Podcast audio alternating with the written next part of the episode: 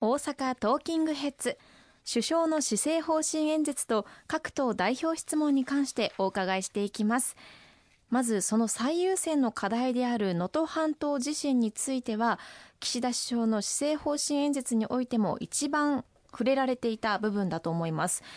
インフルエンザの流行も合わせて避難所の環境を整えることは重要な点ですよね。おっしゃる通りですね。あの今回の岸田総理によるまあ、国会冒頭の施政方針演説やはり一番強調されたのは今回の能登半島地震の状況とそしてそれに対する支援の状況でございました、まあ、特に今回の震災の特徴について総理から説明があったんですけれどもまずはこの能登半島という細い半島特有の道路事情、まあ、これによって交通網が寸断されたこと、さらにはその半島周辺の海底が、まあ、地震によって隆起をして、津波被害も起こったことによって海上輸送が途絶をしてしまったこと、さらには水道、電気、通信などのライフラインが甚大な損傷を受けたこと、そして地震に弱い木造家屋があたくさんあったこと、それらが大被害を受けたんですけれども、それらが散在していた場所は、まあ、小さな集落ごとに散在していたということもあり、その集落が孤立をしてしまったということ、さらにはこれも大きなポイントですけれども、高齢者比率が5割を超えている地域であるという、この過疎地域における災害であったこと、まあ、こうした特徴に加えて、さらには冬の悪天候、また度重なる余震が続いたという中、まあ、地元の自治体、自衛隊、また全国から警察、消防隊などの派遣が行われて、これら皆様がま正月返上で不眠不休の支援活動を行っていただいていることを丁寧に岸田総理から説明をいただきました。そして水や電気が復旧してもすぐに住めるようになるわけではありませんし生活を心配していらっしゃる方も多いかと思います。生活などをしっかりと支えていくことが表明されましたよね。そうですね。あの私ども公明党も1月1日元旦に災害対策本部を立ち上げまして現地被災地の議員と連携をしながら被災地の状況把握に全力を挙げて努めてまいりました。あの1月の21日には党の山口代表自ら現地に入って現地の調査を行わせていただいて被災地の方々のさまざまなお声を直にお伺いをしたところでございます。そうした状況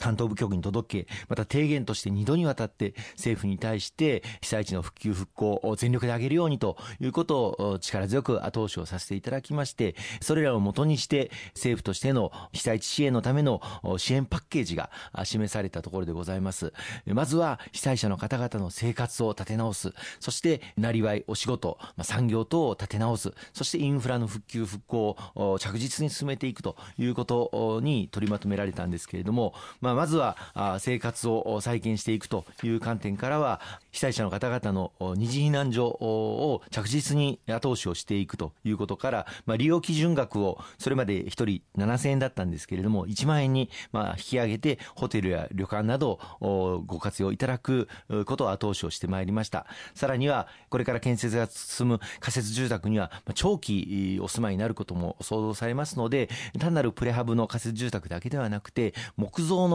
の仮設住宅も建設をして、まあ、より安心して住むことができる体制を整えるようにということも、この支援パッケージに盛り込まれたところです。さらには、なりわい、お仕事、産業の復興という観点からは、中小企業の施設、整備、これらの復旧復興に力強く後押しをしていかなければいけません。石川県の中小企業に対しては最大15億円支援するということが盛り込まれたところでございます。また観光需要を喚起していかなければいけないということで、まあ、3、4月にも全全国の方々にぜひ北陸への応援のための観光に行っていただきたいということから観光の北陸応援割というものをスタートすることになります。お一人当たり最大2万円半額を観光料金から補助をするという内容になっておりますのでぜひこの北陸応援割始まりましたら皆様にも能登半島はまだしばらく難しいと思いますがそれ以外で観光に行ける北陸の場所に観光に行っていただいて北陸の復旧復興支援にご尽力いただけければ大変ありがたいなというふうに思っております。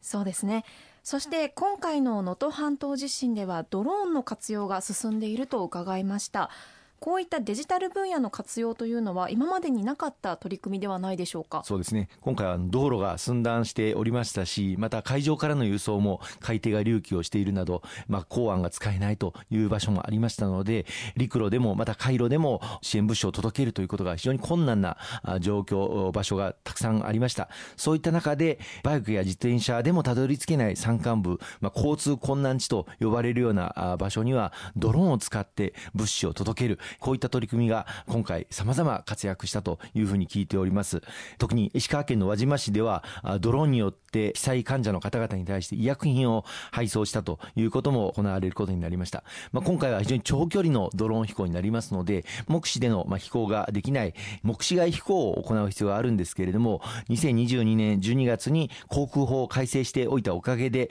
住宅地などを含む有人地帯にドローンの目視外飛行が行うことができました。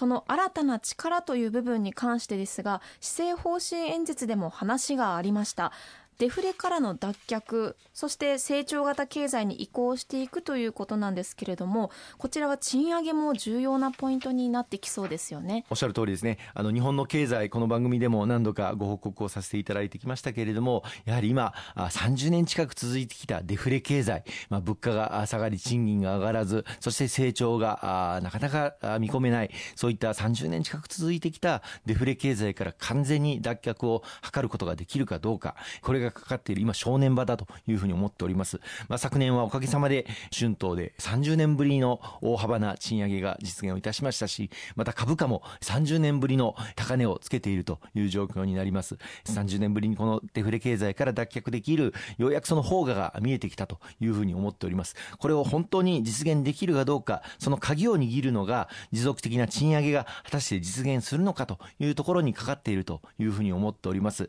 この春にも大手企業の春闘が行われて賃上げに向けた協議が今進められていますけれども中小企業小規模事業者でも賃上げを行いやすい環境をいかに作っていくのかそのために政府また地方自治体がどのようにその中小企業小規模事業者を後押しをしていくのかということがポイントだというふうに思っております。私も公明党も昨年秋にはこの中小企業が賃上げを行いやすい環境を作るためのトータルプランを発表させていただいて政府に対して力強い対策を求めてまいりました。その鍵となるのが賃上げを行っていただいた中小企業に対する税制上の優遇措置を大幅に拡充をしたという点でございます。特に今回この4月からは赤字の中小企業であってもつまり法人税を普段お支払いでない中小企業であっても賃上げを行っていただいた場合には引き下げる法人税はないんですけれどもその引き下げるべき法人税を繰り越しをして5年間の間に法人税を引き下げるという初めての措置を創設をさせていただくことができましてこれをぜひご活用いただいて多くの中小企業小規模事業者の方々に従業員の方々に対する賃上げを行っていただきたいとそのように切に期待する次第です。そうですね。税制改革などによって賃上げの流れがうまく中小企業にも波及していくといいですよね。はい、また合わせてやはりあの賃上げを行うにはもう少し時間がかかりそうな見通しもありますのでそうした中で消費をしっかり喚起していけるように国民の方々あるいは従業員の方々の可処分所得を大幅に引き上げる。6月以降は定額減税をお一人住民税1万円所得税3万円合計4万円手取りを増やすといういうことになってまいり。ます。まあ、お一人4万円ですので、これは扶養家族も含みますから、4人家族であれば16万円、また5人家族であれば20万円手取りが増えるということになりまして、これを活用していただいて、先ほど申し上げました北陸への観光や、あるいはこの際電力消費量が少ないエアコンへの買い替えなどにご活用いただければいいんではないかと思っておりますし、そうした消費が進むことによって企業の収益が上がり、そして新たな成長分野に対する投資が行われて、日本の経済を力強く成長軌道に乗せていくそういう年にしていかなければいけないというふうに思います。ありがとうございます。それでは後半も引き続き伺っていきます。よろしくお願いします。